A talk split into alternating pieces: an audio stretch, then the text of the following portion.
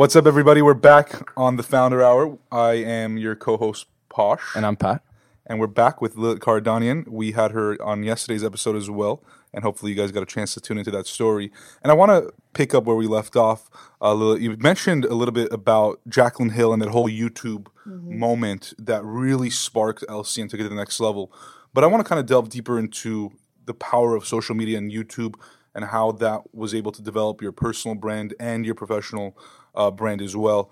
Uh, and I recall at one point you were called Makeup by Lilit on Instagram. And how did that start? And how did you even jump on that whole Instagram bandwagon? And how did you know that there was something there? um I jumped on Instagram the second it was available. I'll have to say that. and I didn't know that. What I didn't know it was that it, the, the beauty community would just blow up for social media. Um, I was very busy with my clientele and my students, and I was just kind of sharing the behind the scenes, you know, showing little uh, sneak peeks of looks that I create, and it just because makeup is so visual. I think that's a huge part of why it started to bloom. And, you know, I was with social media, Instagram from the beginning, and the community of friends that I built from the beginning became my biggest supporters, Yeah. biggest Yeah. supporters later. Yeah. Um, And, and around this time, had YouTube like become a makeup kind of? Was there a makeup community on YouTube or? There was. It was smaller. It was smaller. I was not very involved in YouTube, not involved in YouTube at all, actually, because I was teaching. Uh, my students were paying about three thousand dollars to learn from me. Right. So it was not something I was willing to put out put out into there, the yeah. world for Yeah. free.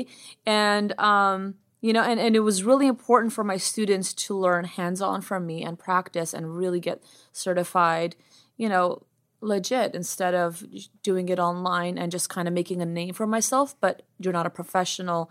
I don't want to say uh, you're not a professional. You're not a professional makeup artist in that sense, where you you're not working with the student one on one um, in order to perfect their skills. Right.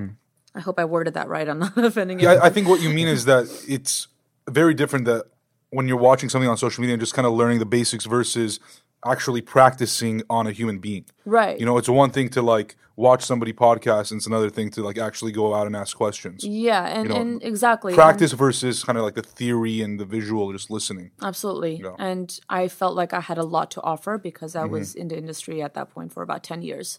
So I didn't want it, I did not want to seem like I'm just trying to brand myself. Right. I was really just Yeah. trying to build a business. So, what kind of uh, content were you putting on social media? At the time, it you know, it, nothing was curated. Right. It was just so raw and real. And I would do a client's makeup, and I'd be like, "Hey, do you mind if I like share your image on Instagram?" No problem. And so what? Because I had at that point built a name for myself because I had my studio. Now the customers were really proud to get their makeup done by me. So now they were all posting their photos and tagging me, and Yeah, that's yeah. kind of where my growth began because I had so many clientels and even my students were tagging me and i really use social media to promote my classes as well so it'd be day one this is what we're working on today Mm-hmm. day two look at how well my student is doing day three and you know and it just i was able to show everything that i'm doing. Right. and it inspired a lot of uh, aspiring makeup artists to kind of jump on the wagon with me and be like hey well i want to learn from her. She's a professional. Look at what she's doing. Look at what her clients look like. I want to make my clients look like the way she does.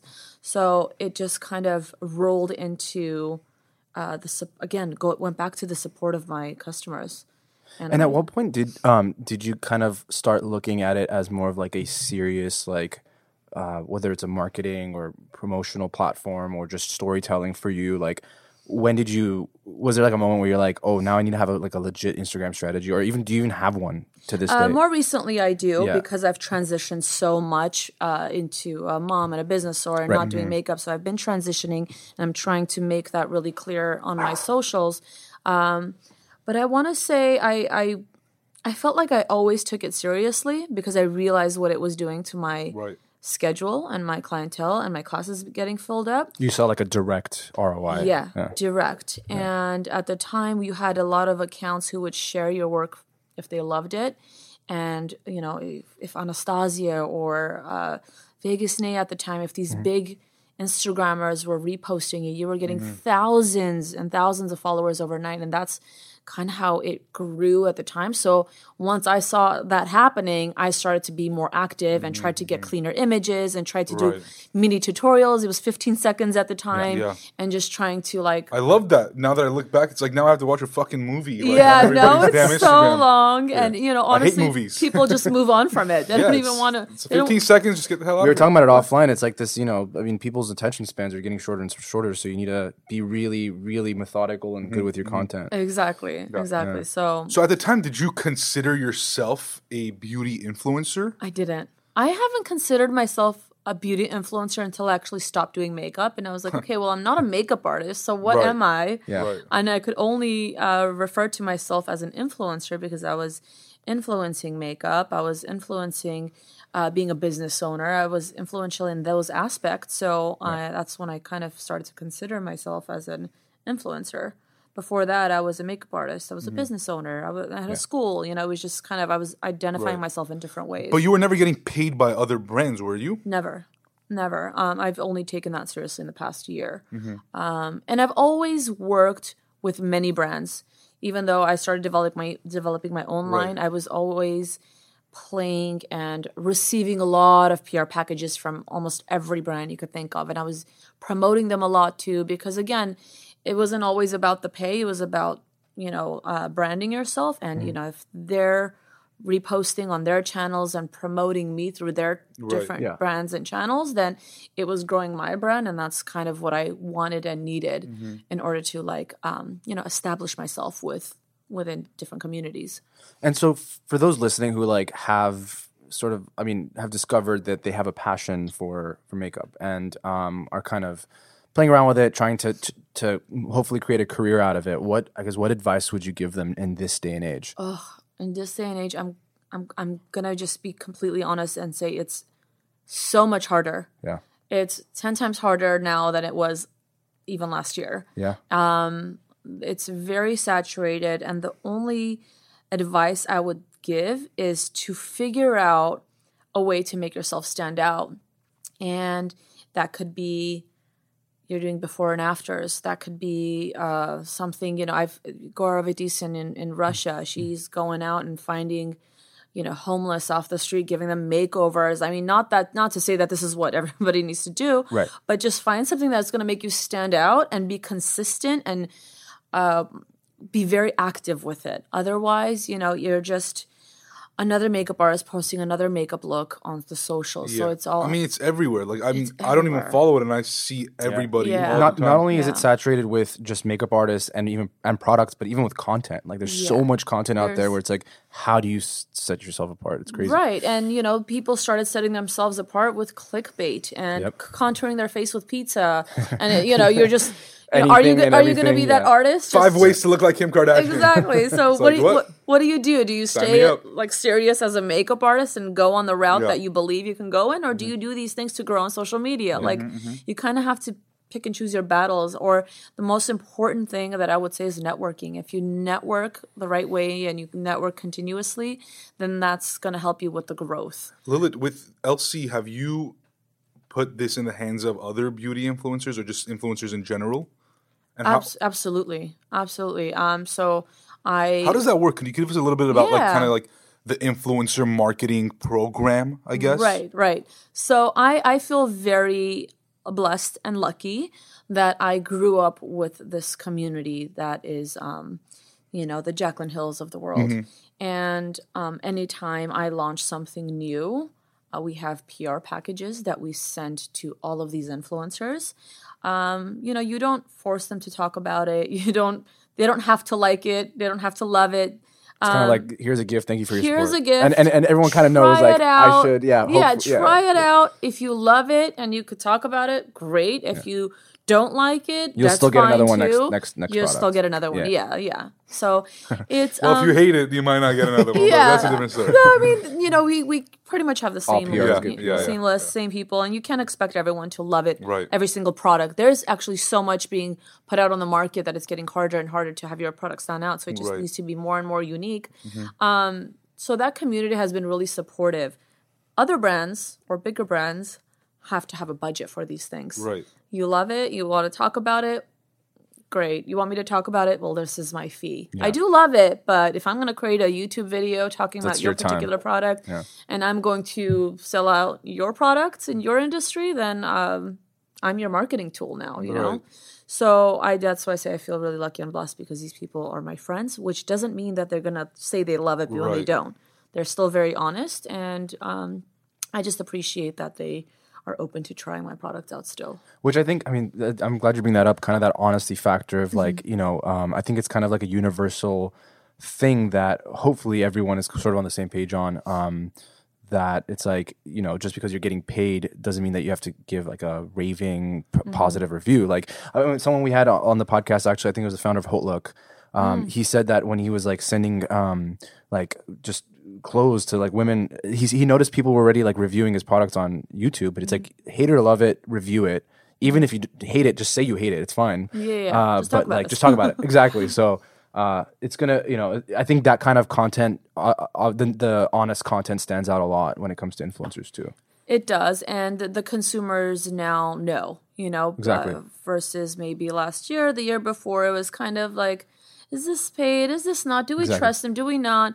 But now it's like you have to write that it's an Mm-hmm. ad. You have to say that it's sponsored, and so it's up to the viewer to decide. Well, okay, well, I've been following this person for a while. Do I trust their opinion? Mm-hmm. You know, the last two things I bought that they said that they loved, I actually hated.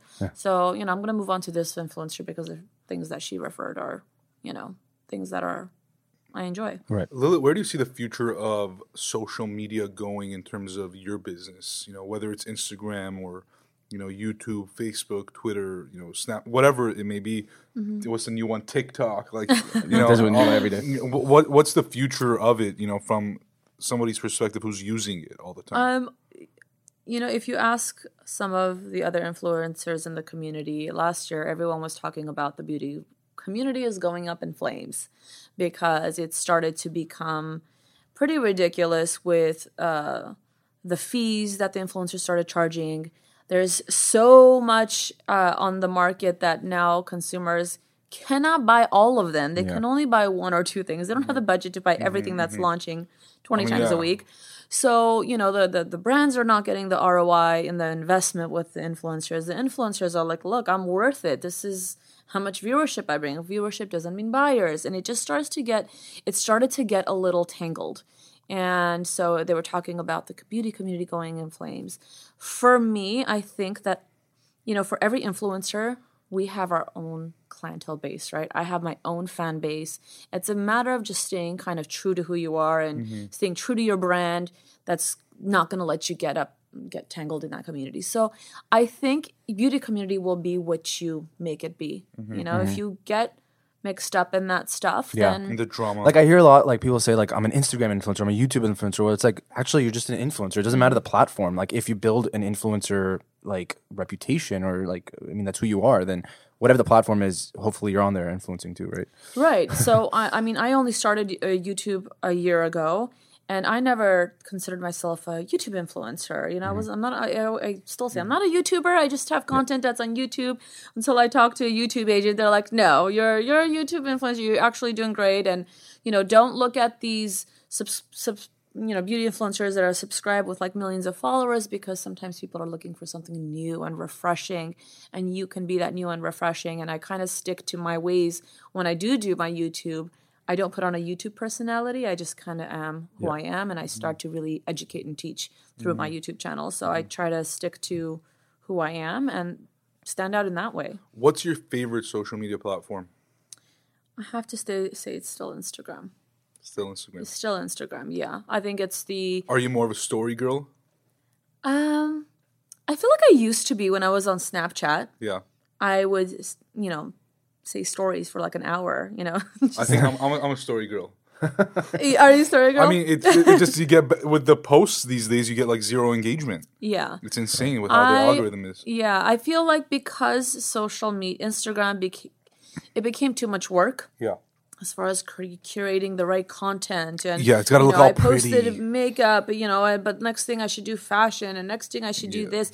It's so curated that like people aren't liking like they used to. They're like, all right, we've seen this before. Yeah. but I feel like I'm people are I feel like people aren't seeing it. That's why I think that like what he's saying is Oh, like algorithm has a lot to do with algorithm it, definitely too. is changing a lot because like um, people are on Instagram all day. Like I just, I mean, I not just myself, but like I see other people are like always on Instagram, but Mm-hmm. and like even more now than they were probably five, four, four or five years ago. But why uh, it's, engagement has gone down in certain areas? Mm-hmm. Yeah, I'm I not think sure. algorithm has a lot to do with it. The exhaustion of like too many similar images started. Yeah. So Same stor- stories Exactly, I like because Yeah. I feel like I can just I don't have to curate it. Yeah. I just am who I am and this is what's going on in my day. I'm a regular person. Right, I'm cooking. I have a right. daughter and this is what we're doing and this is what we're Well, you know what's interesting, and Pat and I always talk about this. I think that a lot of the content, even a lot of companies that are going to start in these next few years, it's going to be kind of like an homage to the past. Like the things from the past are going to come back because everyone was putting on this mask. Mm-hmm. Yes. Like, oh, we are this person. No, you're not. Like, how long can you keep that act going? Yeah. So I think people are eventually, I mean, not eventually, they're already starting to just kind of like falter and be like, okay, that's not really who I am. Mm-hmm. Like now the new cool is just like you. Yes. You know, if you were just like trying too hard, it's obvious. Like Mm-hmm. n- n- we're sick of that. Everybody's like you.